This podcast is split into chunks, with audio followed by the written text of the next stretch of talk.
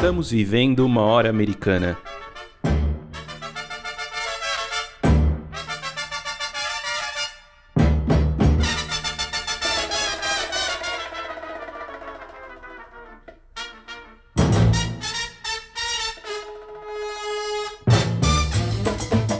Sejam bem-vindos ao podcast Hora Americana.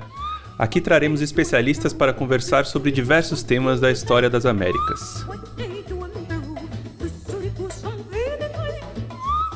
Meu nome é Caio Pedrosa e estou aqui com meus companheiros de sempre, Luiz Calil, Rodolfo Gautier e Valdir Santos. E agora contamos também com a participação da Priscila Pereira. No episódio de hoje falaremos sobre as rebeliões indígenas no século XVIII, no período borbônico, e para conversarmos sobre esse tema, convidamos a professora Elisa Garcia, da Universidade Federal Fluminense.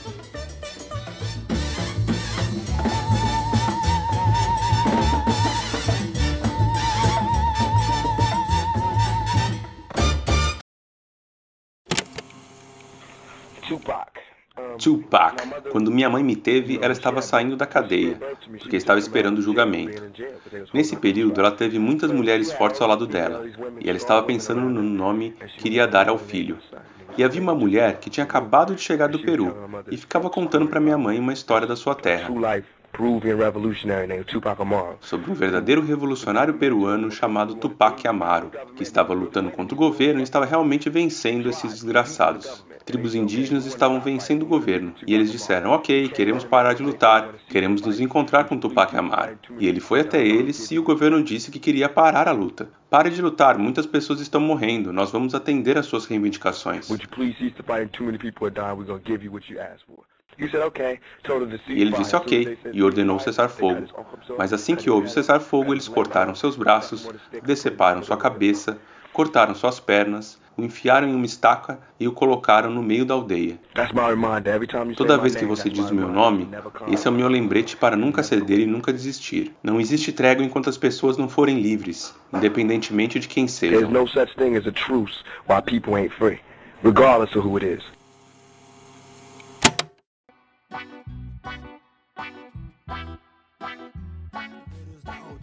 Sou índio Guarani, eu rimo vou mandando em Guarani. Escuta aí, conomigo é é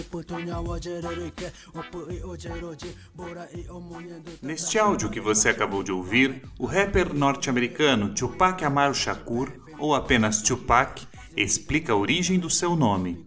O cantor afirma que sua mãe teria escolhido este nome após uma mulher peruana lhe contar a história de um verdadeiro revolucionário assassinado pelas autoridades espanholas.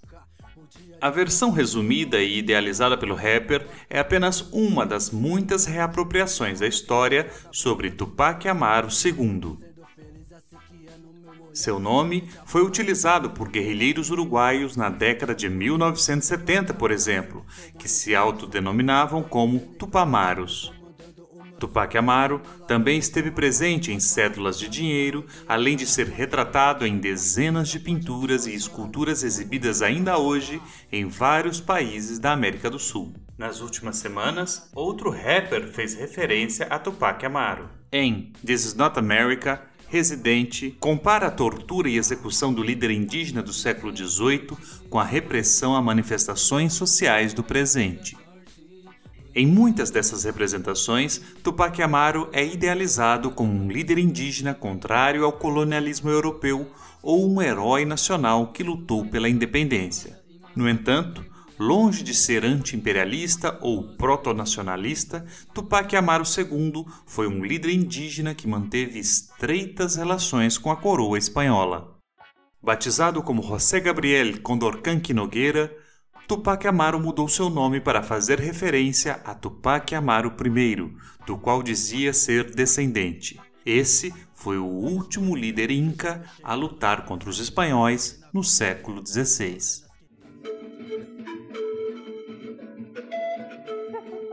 Antes de liderar um movimento armado, Tupac Amaru II realizou uma série de negociações junto à coroa espanhola a respeito das condições de trabalho e tributação na região do atual Peru. No início da década de 1780, o fracasso das reivindicações levou a um levante armado generalizado pela região andina, que chegou a executar funcionários espanhóis e a cercar a cidade de Cusco. Traições e a forte repressão por parte da coroa e da Igreja Católica resultaram na prisão, tortura e execução de dezenas de líderes indígenas. Entre eles estavam Tupac Amaro e sua esposa, Micaela Bastidas, que também teve participação fundamental nos levantes. Essas mortes foram descritas por um funcionário da coroa espanhola que testemunhou aquele evento. Ataram-lhe as mãos e pés quatro cordas e prenderam-nos ao dorso de quatro cavalos. Não sei se porque os cavalos não fossem muito fortes ou o índio em realidade fosse de ferro, não puderam absolutamente dividi-lo. O visitador, movido de compaixão, para que não padecesse mais aquele infeliz, despachou uma ordem, mandando que o carrasco cortasse sua cabeça, como se executou. Desse modo, acabaram José Gabriel Tupac Amaro e Micaela Bastidas. Neste dia, compareceu à praça um grande número de gente, mas ninguém gritou nem levantou uma voz.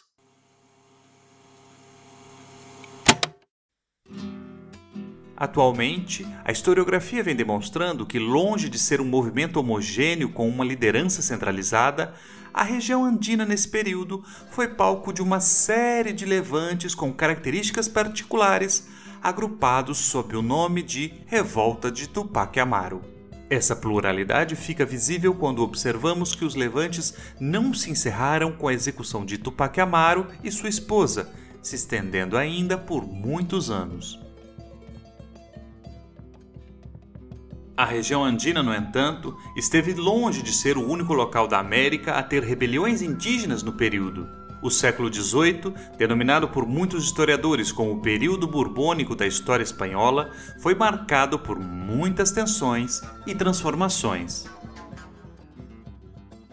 A subida de uma nova dinastia de monarcas ao poder na Espanha, os reis Bourbons, levou a uma série de mudanças em relação à administração de suas colônias foram criados cargos e instituições, além de outras decisões de grande impacto, como mudanças em relação às comunidades indígenas e a expulsão dos jesuítas de todos os territórios espanhóis. Essas medidas foram tomadas em um período em que cerca da metade da América Espanhola permanecia sob controle de grupos indígenas, como partes da Patagônia, dos Pampas, do norte do México e da Amazônia. Tais grupos cada um a seu modo e com seus interesses específicos, interagiam, negociavam e entravam em conflito com os funcionários da coroa espanhola. A presença de outros povos europeus na região tornava o cenário ainda mais complexo. Havia entre os espanhóis o medo de que alguns grupos indígenas pudessem se aliar com os ingleses, facilitando a expansão britânica sobre terras supostamente pertencentes à Espanha. Nesse cenário, longe de conseguir impor pela força as suas vontades, a coroa espanhola foi levada a fazer acordos e a reconhecer a autonomia de determinadas nações indígenas, especialmente nas regiões de fronteira. Isso mostra um cenário bem mais complexo e que não se limita à ideia de conquista militar dos indígenas. Como os indígenas se relacionaram com os europeus nesse período? Quais foram as outras formas de resistência para além do levante armado? Como os historiadores vêm tentando interpretar esse período borbônico em relação à América? Para responder a essas e outras questões, temos prazer em conversar com Elisa Garcia, professora de História da Universidade Federal Fluminense. Antes, porém, vamos com a Priscila, que traz a dica da hora desta semana.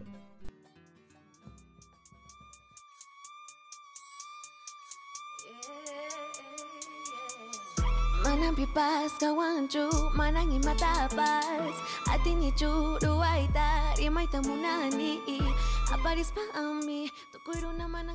kunchu a dica de hoje é a coletânea Trajetórias Americanas, que acabou de ser lançada pela editora da Universidade de Pernambuco em versão física e em e-book. A obra é dividida em dois volumes e conta com textos de pesquisadores de diferentes universidades brasileiras. O primeiro volume é dedicado ao período colonial e ao século XIX. Já o segundo volume aborda o período que vai do início do século XX até os dias atuais. Entre outros temas estão a conquista espanhola, a atuação da coroa e da Igreja Católica sobre os indígenas, os processos de independência e formação dos Estados nacionais e os regimes ditatoriais da segunda metade do século XX. Todos os textos da coletânea partem de um objetivo comum, que é o de relacionar temas centrais da história do nosso continente à trajetória individual de um ou dois personagens relacionados aos eventos abordados. O assunto do episódio de hoje foi tema de um dos artigos do primeiro volume da coletânea. Nele, a professora Elisa Garcia analisa as trajetórias de Sepete Araju e Nicolás Nhenguiru, líderes indígenas que tiveram participação fundamental na Guerra Guaranítica, conflito relacionado às disputas fronteiriças entre Portugal e Espanha no sul da América em meados do século XVIII. Na nossa entrevista, a professora fala um pouco sobre esses conflitos e a atuação dos indígenas diante das disputas travadas entre as duas potências europeias. E para quem está ouvindo o episódio na semana de lançamento, nós temos uma boa notícia. Nós sortearemos um exemplar de cada volume da coletânea. Para participar, basta entrar nas redes sociais do Ar Americana e ver o regulamento. Mírame, já não tenho medo. Agora sim, tenho esperança.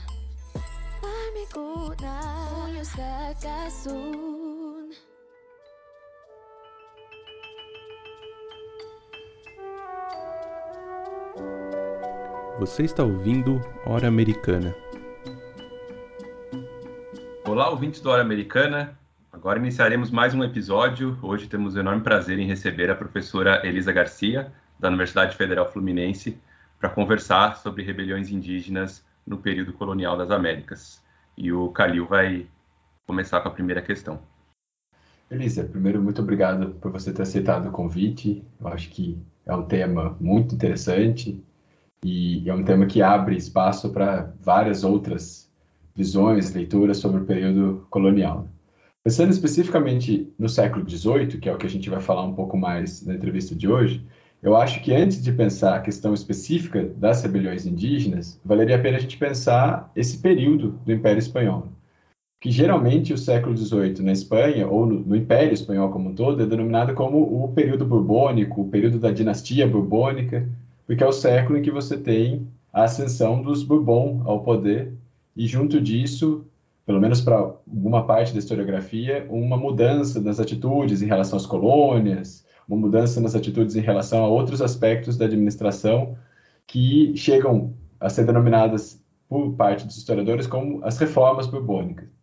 Você poderia, por favor, apontar um pouco é, algumas das características desse período borbônico e o que, que ele difere dos períodos anteriores de presença espanhola aqui na América?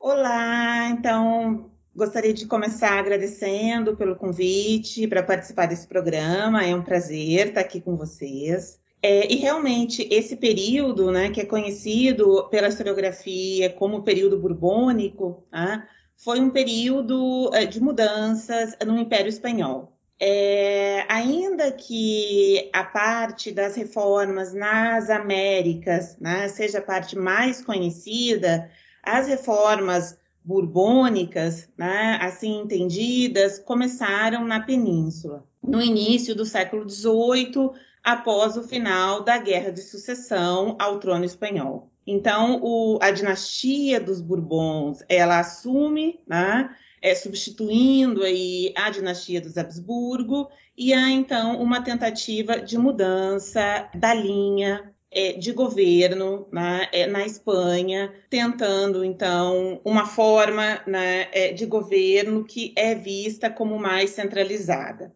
É, no entanto, é, foi a partir de meados do século XVIII que essas reformas começaram a ser implementadas na América. Um ponto central é, desse ímpeto reformista, digamos assim, foram as consequências da Guerra dos Sete Anos. Porque a gente tem que pensar esse período tanto como um período de mudanças no Império Espanhol, né, a ascensão da dinastia dos Bourbons, mas também um período de mudanças globais, onde outras reformas do mesmo estilo foram implementadas, como, por exemplo, no caso do Império Português, as reformas pombalinas. E nesse contexto de reformismo e de é, disputa, né, sobretudo pelo domínio europeu nas Américas, a entrada é, da Espanha na Guerra dos Sete Anos, pressionada pela França, levou então à invasão, é, à tomada né, de Havana pelos britânicos. E isso, na verdade, gerou, digamos assim, um alerta na, na monarquia espanhola sobre a vulnerabilidade dos seus domínios americanos. E então, a partir desse momento, uma série de medidas foram tomadas para reforçar esse domínio.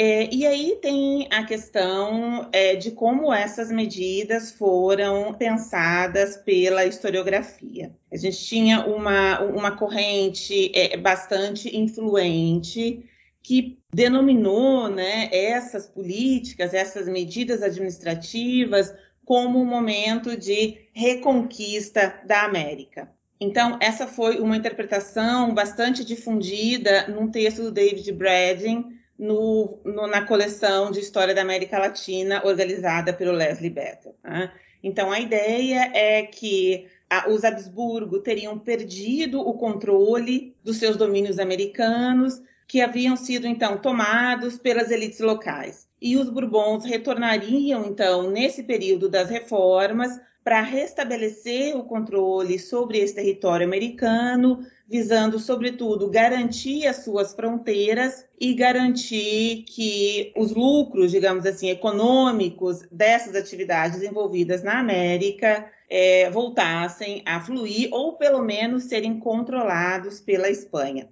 É, não obstante, essa interpretação ela tem sido é, questionada né, já nas últimas duas décadas por autores que vão pensar esse processo de uma maneira mais matizada.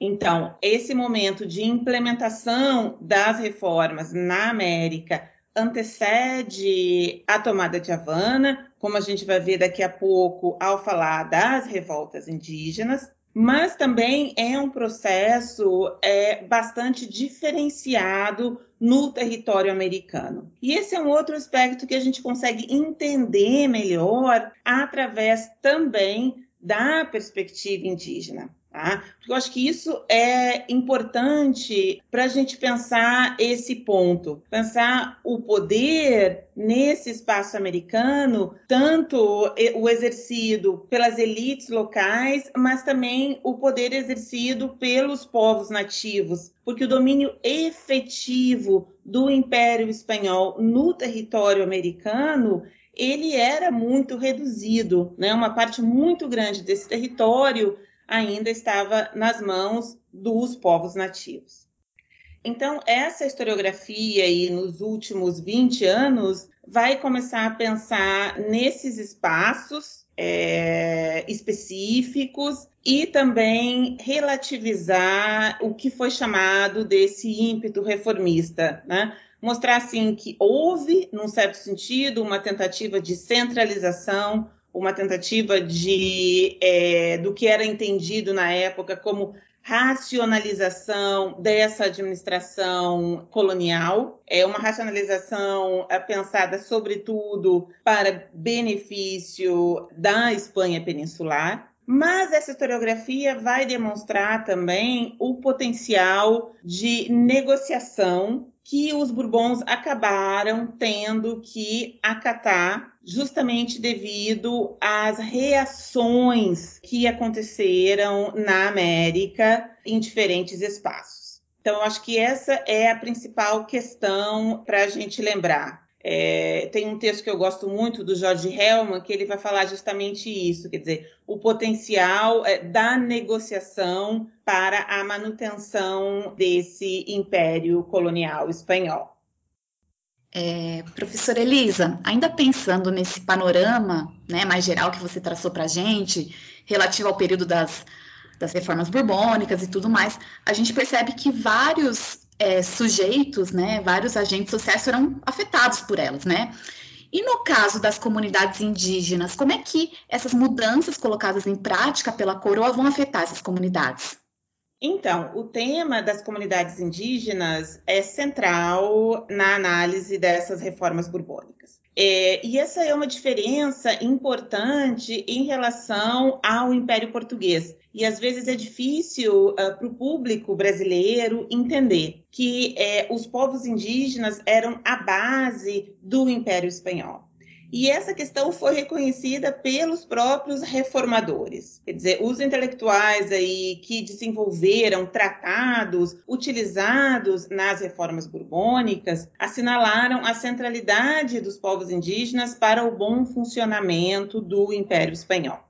E aí, uma outra questão que a gente deve considerar, que também muitas vezes o público brasileiro tem dificuldade de entender, é que nós temos dois grandes grupos de povos nativos no Império Espanhol a gente tinha um grupo que eram os grupos uh, inseridos naquele Império Espanhol, geralmente povos indígenas que moravam em comunidades indígenas e essas comunidades elas poderiam ter diferentes formatos, mas eram geralmente comunidades separadas, eram comunidades que formavam o que se conhece, né, como República dos Índios. E nós tínhamos os índios que eram chamados de índios não submetidos que eram os índios que habitavam as fronteiras do Império Espanhol. Não submetidos no sentido que eles não tinham sido incorporados politicamente à monarquia espanhola. Eles não eram súditos do rei, eles mantinham a sua autonomia política. Agora, eles tinham sim uma relação muito antiga com o Império Espanhol e também com a concorrência. Então, eles muitas vezes eram aqueles que faziam a mediação entre os mercados espanhóis e as potências europeias rivais que queriam ter acesso àqueles espaços e àqueles circuitos. E as reformas foram pensadas para esses dois grupos de maneiras distintas. Então, aqueles grupos inseridos na sociedade espanhola que viviam nessas comunidades o objetivo das reformas era implementar uma série de políticas que levariam à dissolução dessas comunidades e daquilo que fazia parte da especificidade desse súdito indígena. Então, por exemplo, em muitas dessas comunidades, o idioma nativo era o idioma dominante. Isso era uma questão que é, as medidas borbônicas visavam modificar. Visavam, então, implementar o domínio do idioma espanhol em detrimento é, dos idiomas nativos. Havia também uma tentativa de mesclar, de misturar essas comunidades com o restante da sociedade, né, com a sociedade envolvente, diminuindo as diferenças entre os súditos indígenas e os súditos espanhóis. Por outro lado, para esses grupos que eram chamados de índios não submetidos, existiam uma série de medidas que visavam conquistar a lealdade desses grupos, digamos assim, no sentido de que eles se identificassem com o monarca espanhol e, nesse sentido, fossem um bastião daquelas fronteiras, impedindo assim a presença da concorrência. E aí é, a gente tem uma, uma, uma historiografia né, bastante interessante sobre esse tema, que aí vai analisar, como eu falei anteriormente, esses espaços de maneira mais detida. E vai achar situações bastante surpreendentes onde muitos desses, uh, desses povos nativos que habitavam essas regiões de fronteira foram bastante hábeis em negociar com todos os envolvidos é, naqueles espaços e às vezes até obter uma situação mais favorável para si e para o seu grupo porque estando num espaço aí de disputa entre duas ou mais potências europeias, esses grupos tinham mais poder de negociação. E nós vamos achar também o que é interessantíssimo na historiografia é, sobre esse tema e sobre esse período, áreas de fronteira onde os interesses dos povos nativos e os interesses dos grupos locais muitas vezes convergiam no sentido de afastar um maior domínio dos poderes centrais. Fosse o poder central estabelecido na própria América, fosse o poder central estabelecido na Espanha. Então, a gente tem uma historiografia muito interessante que vai analisar o norte da Nova Espanha nesse sentido. Como naquela área os colonos né, se associaram muitas vezes aos povos nativos para manterem a sua autonomia e afastarem aí tentativas do Império Espanhol de, por exemplo, uma maior taxação, de, por exemplo, uma, um envio de autoridades uh, peninsulares em detrimento dos locais. E também uma situação bastante interessante nesse sentido vai ocorrer em muitas dessas comunidades indígenas. Por quê? Porque uma dinâmica né, das relações sociais vai aparecer no momento onde agentes dessas medidas vão chegar nessas comunidades e vão entender que essas comunidades não eram exclusivamente repúblicas de índios, vão entender que ali eram, na verdade, comunidades onde havia uma presença de vários outros segmentos da sociedade colonial e muitas questões que eram, por exemplo, entendidas pelos reformistas como aspectos caracteristicamente dos povos nativos, na verdade eram compartilhados né, por outros segmentos da população. E a língua né, vai ser um desses elementos, né, que em várias regiões elas, não, elas eram línguas de origem nativa, mas elas não eram faladas só pelos índios, elas eram faladas pelos espanhóis nascidos naqueles espaços.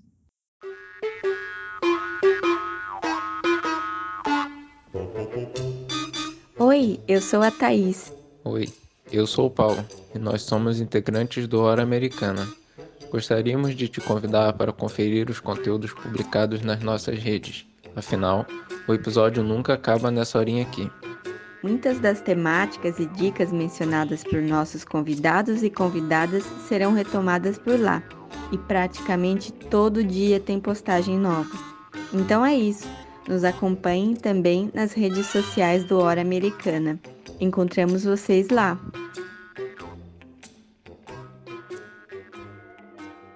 Bom, Elisa, dentro desse contexto aí, né, do século XVIII, é, tem uma revolta, uma rebelião, né, que é muito conhecida, que é a rebelião do Tupac Amaro. E, e é uma rebelião que, que desafia muitos historiadores na, na interpretação dela. Né? É, existem muitas formas de entender como né, os significados dessa rebelião e os motivos dela ter é, eclodido. E, e, até hoje em dia tem autores que vão destacar que, na verdade, não seria só uma rebelião, mas múltiplas insurreições que teriam sido agrupadas sobre o mesmo nome.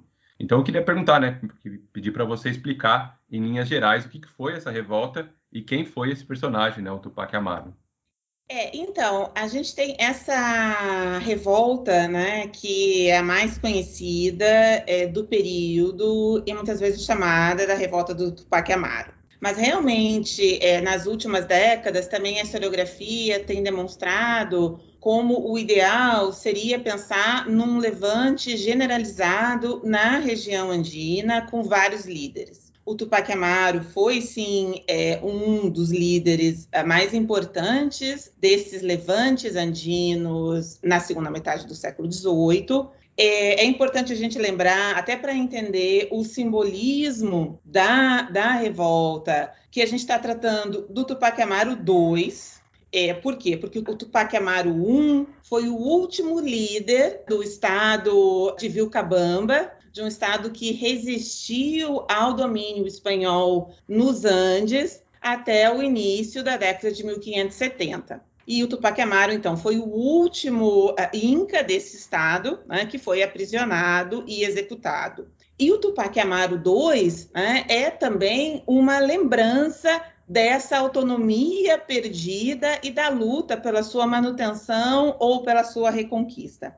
Mas, por outro lado, é importante a gente pensar também que muito do que hoje é relacionado ao Tupac Amaro se deve a releituras políticas em diferentes momentos daquela revolta pensada como algo que desafiava o sistema colonial espanhol. E aí ela foi pensada não só como algo que representava os povos nativos, mas também apropriada por diferentes segmentos das sociedades americanas ao longo do tempo, né, para simbolizar esse levante anticolonial do continente.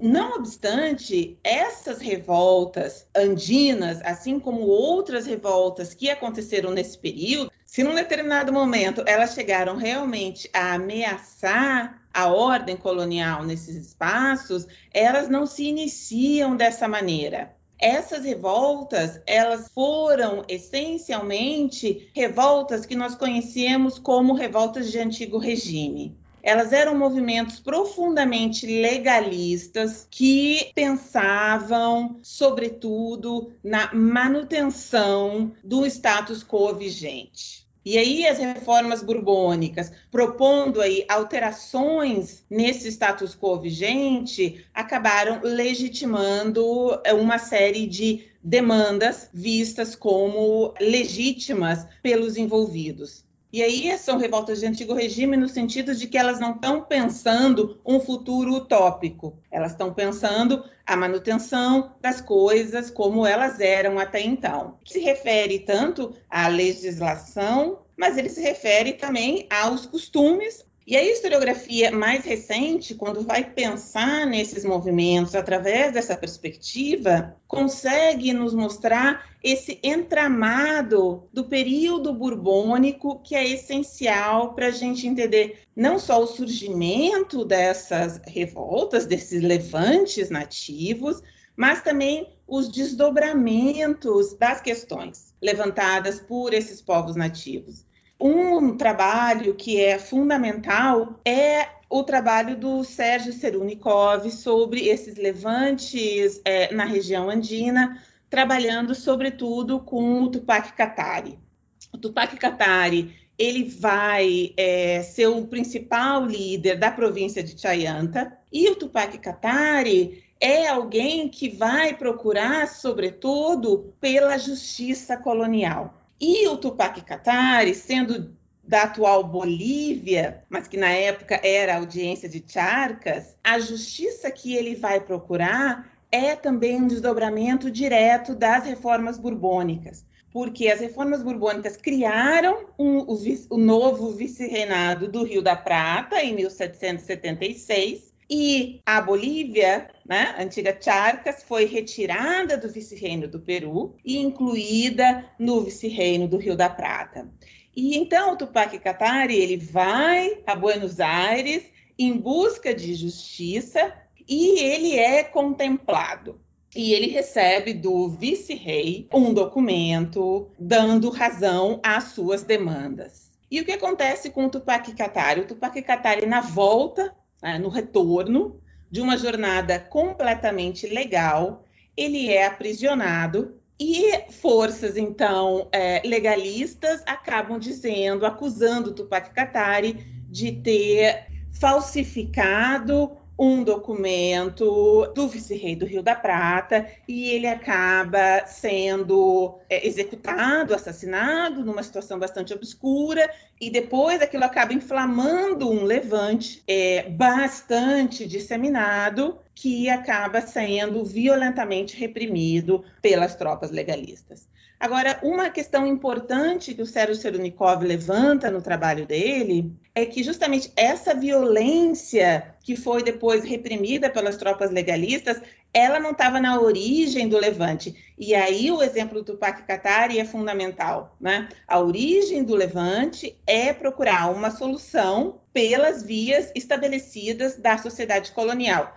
E aí são os conflitos né, entre um antigo vice-reino estabelecido e as antigas autoridades vinculadas àquele vice-reino do Peru e os novos do vice-reino da Prata, que estão em conflito administrativo. Como é que o Tupac Katari consegue, num primeiro momento, se estabelecer nesse conflito e conseguir uma vitória das suas demandas, uma vitória administrativa e jurídica, mas ele acaba padecendo numa situação ali bastante irregular por parte dos próprios representantes do poder colonial. Então, o, o, importante da gente pensar dessa história eram os conflitos que existiam nesse poder colonial, como é que os povos indígenas eram um outro elemento desse conflito e como é que esse levante generalizado vai acontecer nos Andes a partir justamente dessas medidas burbônicas e de brechas e também arbitrariedades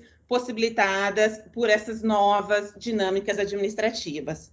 E aí é muito interessante também um outro aspecto que o Sérgio Serunikov levanta, é que toda a visão desse levante como sendo liderado por sujeitos irracionais, que eram extremamente violentos, que não respeitavam a autoridade do monarca espanhol, ele coloca isso como fundamentalmente uma retórica produzida pelas elites locais para justificar a repressão a esses grupos e para justificar a sua exclusão do poder político. Então, é, é, muito interessante esse trabalho e é também fundamental a percepção né, do autor e a sugestão que fica para a gente de sempre ler esses documentos coloniais através dos interesses daqueles que produziram essas fontes.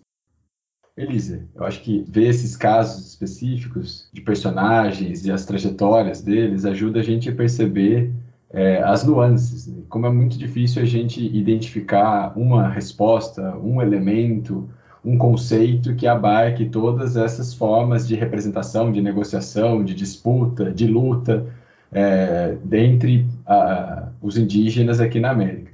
Pensando ainda nesse longo século XVI, a gente percebe que existem várias outras rebeliões ou vários outros é, movimentos, enfim, existem palavras diferentes para a gente descrever é, a atuação dos indígenas e que muitas vezes acontecem em contextos muito diferentes da região andina que você comentou agora.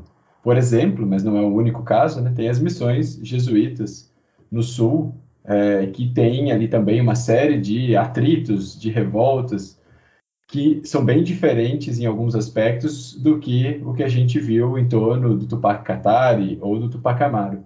Você poderia, por favor, abordar algumas dessas rebeliões e explicar um pouquinho para a gente esse, esse outro contexto mais ao sul, por favor? Então, essa é uma pergunta uh, bastante pertinente, porque se a gente pensar tanto na historiografia como nas visões aí sobre o período borbônico, geralmente a Guerra Guaranítica não é pensada como uma revolta borbônica, mas na verdade ela é um movimento é, completamente relacionado à implementação das reformas borbônicas, não só no Império Espanhol, mas também no Império Português. E aí, como eu falei no início da entrevista, é muito estabelecido na historiografia que efetivamente a tomada de Havana né, foi um momento ali de inflexão nas eh, reformas borbônicas na América, mas é importante a gente considerar que uma série de medidas já vinham sendo tomadas há algumas décadas. E a Guerra Guaranítica foi, na verdade, uma consequência das tentativas de implementação do Tratado de Madrid. E aí eu retomo também uma outra questão que vou aproveitar a oportunidade aqui para lembrar que o Tratado de Madrid nunca foi cumprido. Então, muitas vezes, quando a gente vê esse momento sendo trabalhado na historiografia, em material didático, inclusive em sala de aula, né, muitas vezes ele fica uh, estabelecido ou subentendido, ou às vezes até de maneira clara, que o Tratado de Madrid foi uma realidade, quando na verdade ele nunca foi. E o que foi então o Tratado de Madrid? O Tratado de Madrid foi firmado aí dentro desse espírito reformista borbônico e pombalino de que era importante estabelecer as fronteiras entre os dois impérios. É, e aí, nessas negociações fronteiriças, e aí esse é um tema acho que bastante conhecido do público brasileiro, houve uma troca entre parte dos povos uh, jesuíticos das missões do Paraguai, e essas missões do Paraguai não eram o Paraguai hoje em dia, mas é todo um território ali no espaço platino. Então, sete dessas missões, juntamente com uma, uma parte importante das instâncias daquelas missões, foram trocadas pela colônia do Sacramento. Ah, então, Portugal deveria entregar a colônia do Sacramento para os espanhóis e os espanhóis entregariam, então, esse espaço ali das missões. A questão é que, como falariam as pessoas hoje em dia de uma maneira mais coloquial, né? Faltou combinar com os índios, faltou combinar a troca com as pessoas que efetivamente habitavam aqueles espaços. E a notícia, então, que chega a esses espaços que o rei espanhol tinha cedido os pueblos é, para o monarca português, essa notícia é, obviamente, muito mal recebida pelos povos nativos que habitavam aquele espaço. A notícia é mal recebida tanto por aqueles diretamente afetados, que viviam nesses sete povos que deveriam ser entregues a Portugal, quanto pelos demais, porque esses espaços as pessoas tinham relações de parentesco, relações de amizade, e também alguns dos territórios cedidos abrigavam ervais ou instâncias de gado de outros povos. Mas é, eu acho que a questão importante para a gente retomar essa dimensão das reformas uh, borbônicas pensadas como sim algo que gera revoltas, muito mais no momento em que a negociação fracassa, é importante a gente pensar que a guerra guaranítica não foi uma consequência direta da notícia do Tratado de Madrid. Tá? Então, claro que quando a notícia chega, ela é muito mal recebida, porque aquele, aqueles povos nativos viviam naquele território numa relação de vassalagem recíproca com o rei espanhol. Eles prestaram serviços ao rei espanhol né, no século XVII e no início do século XVIII, defendendo o território espanhol justamente contra os ataques dos portugueses. E é importante a gente pensar né, no que era o exército espanhol nesse período. O exército espanhol, durante grande parte do período colonial, ele era formado pelos locais e em algumas regiões, como o Rio da Prata, sobretudo pelos povos nativos. Vão ser justamente os Bourbons que depois vão tentar profissionalizar esse exército. Então, quer dizer, a grande defesa dos interesses espanhóis na região do Rio da Prata, quem fez foram as milícias desses povos nativos que habitavam nas missões. E, em troca, eles receberam uma série de mercês dos monarcas espanhóis, incluindo os povos onde eles viviam, incluindo alguns privilégios legais que eles gozavam. É... E aí o rei simplesmente corta essa relação de reciprocidade, desconsidera esse passado e entrega o território dessas pessoas justamente aos seus piores inimigos até então. Ora, quem não se revoltaria diante de uma situação dessas? Mas o que que esses uh, povos nativos afetados vão fazer num primeiro momento? Eles vão escrever cartas ao rei. Tá? E isso é fundamental. Eles vão negociar, eles vão explicar essa relação de reciprocidade, eles vão tentar entender o que está acontecendo, eles vão tentar fazer o rei mudar de ideia. E nesse meio tempo, os portugueses vão tentar atrair esses povos nativos daquele espaço para os domínios de Portugal. Porque um outro aspecto importante dessa disputa é, ibérica pelo território americano é também uma disputa pelos súditos. É, e aí a Guerra Guaranítica vai ser um dos aspectos que vai acontecer como consequência do Tratado de Madrid, junto com a migração de uma parte considerável para o território português, junto com a negociação através de cartas, tentando utilizar e tentando acionar o sistema legal então vigente. O tratado acaba sendo anulado em 1761. Logo depois, os jesuítas são expulsos do Império Espanhol já tinham sido expulsos do Império Português, né, em 1759, e aí acaba gerando ali um, um, um outro tipo de negociação e acomodação naquele espaço.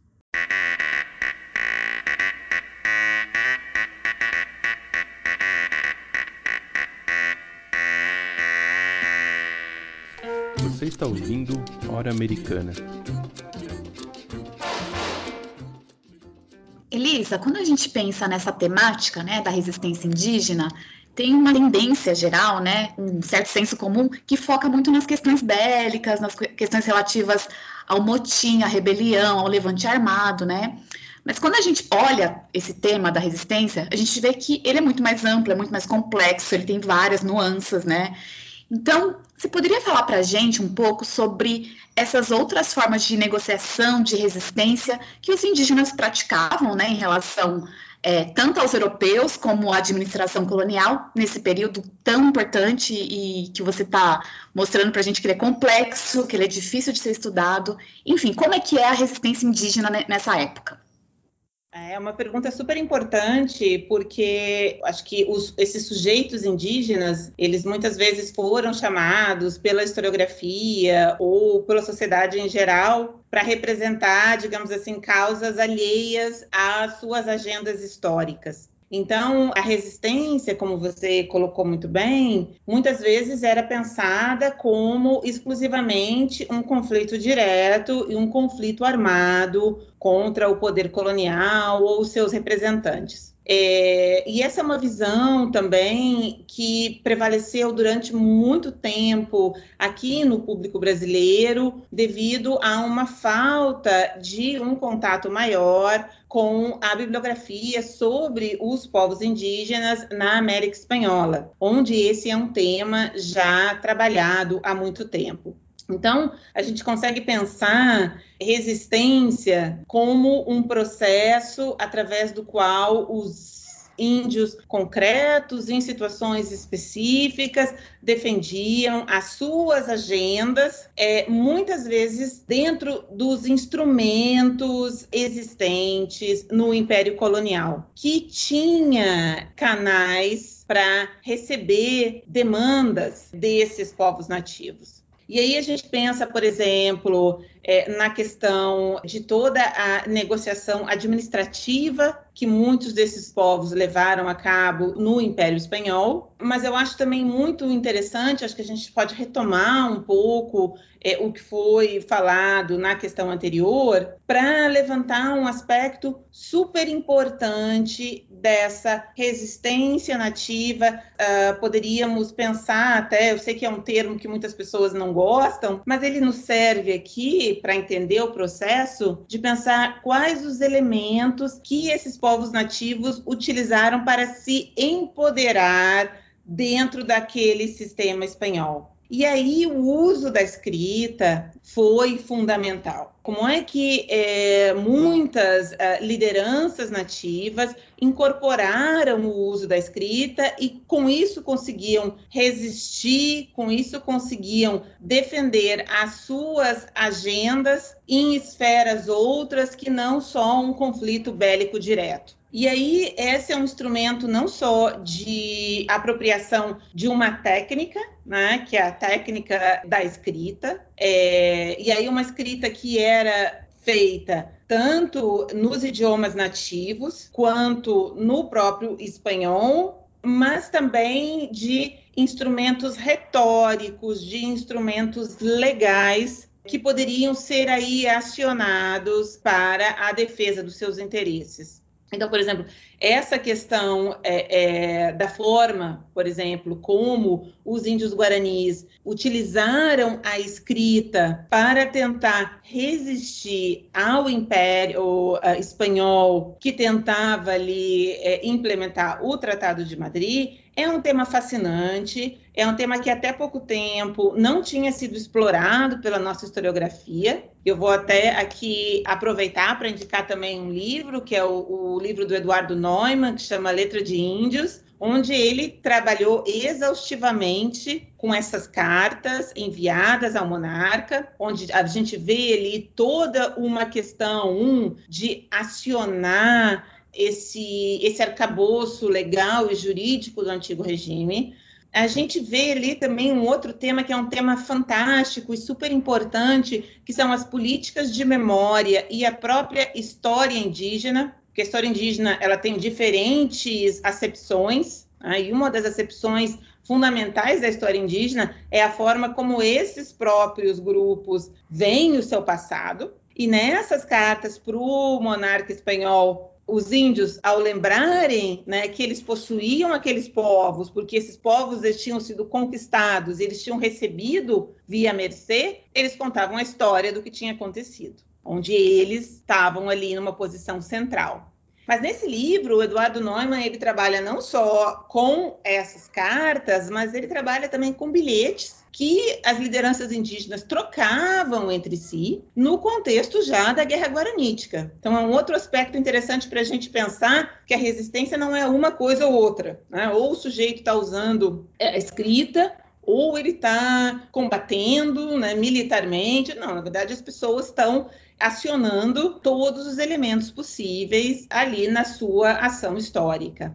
É, e esses bilhetes, então, que essas lideranças indígenas da Guerra Guaranítica utilizavam para se comunicar. E por que que a gente tem ainda alguns desses bilhetes, que alguns desses bilhetes foram justamente confiscados pelas tropas ibéricas, né? E, portanto, armazenados na documentação nos arquivos coloniais. Então, é muito interessante a gente considerar a resistência no sentido de ação desses grupos de acordo com as suas próprias agendas, com o que eram os seus desejos naquele momento específico, com a forma como eles entendiam o mundo e também com os diferentes instrumentos que eles utilizaram e como formas também de empoderamento e apropriação. Porque às vezes um mesmo elemento, que é um elemento de colonização e de dominação, porque a escrita foi isso, não há dúvidas, ah, ela foi utilizada nesse sentido, mas ela foi também, ao mesmo tempo, ao ser apropriada e ressignificada pelos povos nativos, um instrumento de resistência.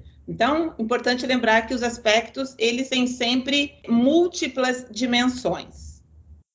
Bom, Elisa, caminhando então para o final da nossa entrevista, eu queria te perguntar sobre a historiografia, né? Como, como que a historiografia lida com essas rebeliões indígenas, tendo em vista que esses personagens e, e eventos foram depois retomados, né, pela, tanto pela, pela esquerda, né, é, no século XX, né, Tupac Amaru é, é tido como um, um herói, um, uma liderança rebelde contra a, a, opressão, contra o colonialismo, também pela, pela visão nacionalista, né, que identifica nesses personagens heróis nacionais e até né, nessas voltas que a, que a história dá, até o, o, o, Tupac talvez seja lembrado hoje em dia por muita gente mais como o nome de um, de um rapper do que exatamente um líder indígena, né? Mas tem tudo a ver com, a, com essas questões que eu tô, que eu tô trazendo. Então, queria que você comentasse sobre essa questão.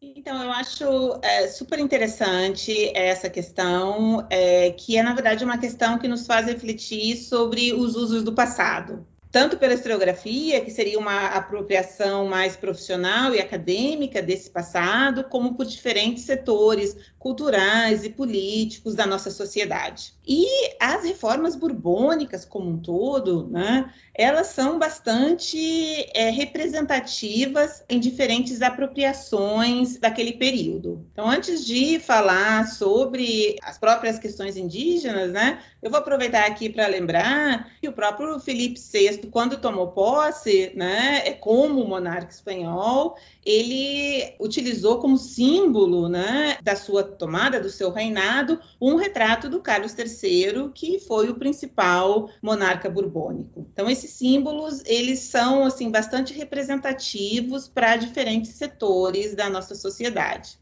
E aí o Tupac Amaru, em termos desse, dos levantes indígenas do período borbônico, é realmente um símbolo que passou aí por diferentes percepções, diferentes apropriações, desde o próprio rapper que você falou, num sentido já de uma apropriação num contexto né, de lutas políticas norte-americanas, passando então por uma perspectiva de um nativismo que vai ser muito importante nas diferentes apropriações dessas figuras. A gente tem, por exemplo, exemplo, diferentes setores da esquerda que fazem referência ao Tupac Amaro como alguém que levantou voz contra a injustiça, contra o domínio colonial, como alguém que pode nos inspirar e nos ensinar. E aí o tempo também faz com que os mesmos personagens sejam uh, revisitados, ressignificados, e o tempo também faz com que outros personagens daqueles contextos sejam trazidos à tona e podem também passar a significar coisas para setores específicos a, a Bartolina Cisa é um personagem é, que eu gosto muito, envolvida aí no Levante Andino. Ela era mulher do Tupac Katari, né? ela foi executada também na repressão ao Levante. Ela foi um personagem é, bastante atuante no Levante como um todo. E aí a gente vê uma outra dimensão da historiografia e da sociedade que vem surgindo nesse momento e que nos leva a repensar o passado, porque até o momento nós só falamos de homens. E é uma questão que hoje a historiografia como um todo se coloca. E aí a própria Bartolina Cisa sendo revista e, e ela tem tido mais espaço na historiografia, mas também tem tido mais espaço nas apropriações políticas naquele passado e na construção de projetos de futuro americanos relacionados, sobretudo, às mulheres indígenas. Então, a, a, data da execução da Bartolina Cisa é o Dia né, Internacional das Mulheres Indígenas. É uma data já que foi pensada eh, no início dos anos 80, mas que tem adquirido bastante significado nos últimos tempos. E a historiografia vai acompanhando essas questões. Eu acho que às vezes consegue efetivamente formular é, questões interpretativas sobre aquelas dinâmicas seguindo também mudanças e anseios, digamos assim, da nossa sociedade para saber mais mas, por outro lado, também muitas vezes tem dificuldade é, de lidar com esses usos e apropriações do passado que muitas vezes extrapolam, digamos assim, questões propriamente acadêmicas. E aí, um bom exemplo para a gente pensar nisso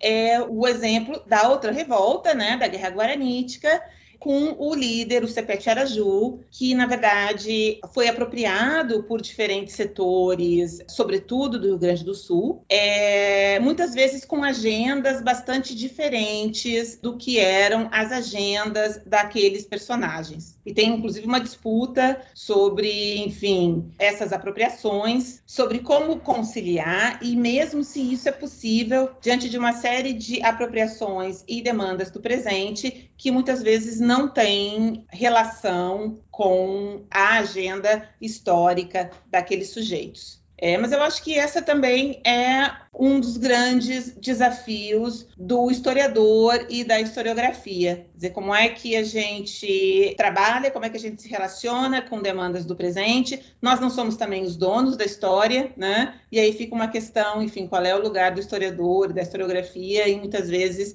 participar aí desses debates mais amplos e desses diferentes usos do passado, que podem ser problemáticos, mas que, por outro lado, mantêm a história viva. Bom, Elisa, muito obrigado pela sua entrevista, foi ótima, nos ajudou a entender esse tema tão fascinante né, da história das Américas, que é, de fato tem várias complexidades envolvendo ele, mas que é muito interessante de se estudar. Espero que anime mais pessoas a a entenderem melhor esse período e essas temáticas relacionadas à participação indígena e assim por diante. Muito obrigado pela sua presença aqui no Hora Americana hoje. Então, obrigada a vocês. Para mim foi um prazer participar dessa entrevista. É, eu espero que o público goste é, e se interesse aí pelas reformas borbônicas, que são um tema tão fascinante, né? E que são fundamentais não só para a gente compreender aquele período, né, e a dinâmica histórica da segunda metade do século XVIII, mas também para a gente entender aí esses usos do passado e diferentes apropriações de figuras aí centrais é, das reformas borbônicas. Aqui termina mais um episódio do Hora Americana. Este podcast é um projeto de extensão interinstitucional com membros da Universidade Estadual de Londrina, Universidade Rural do Rio de Janeiro, Instituto Federal de São Paulo e Instituto Federal do Sul de Minas Gerais. O Hora Americana tem produção de Luiz Cailil, Caio Pedrosa, Valdir Santos Júnior e Priscila Pereira. Edição de Caio Pedrosa, Bruno Oliveira e Letícia Cavalcante. Divulgação e produção de conteúdos para as redes sociais de Thaís Rosa, Paulo Gomes e Dara Ferreira. Neste episódio usamos as músicas O Índio é Forte, de Os Guarani, Micaela, de Vascar Amaro e Tirreiras, de Renata Flores. O Hora Americana pode ser escutado nas principais plataformas de podcast e também na rádio e TV Unicamp. Daqui a duas semanas estreia mais um episódio. Até breve.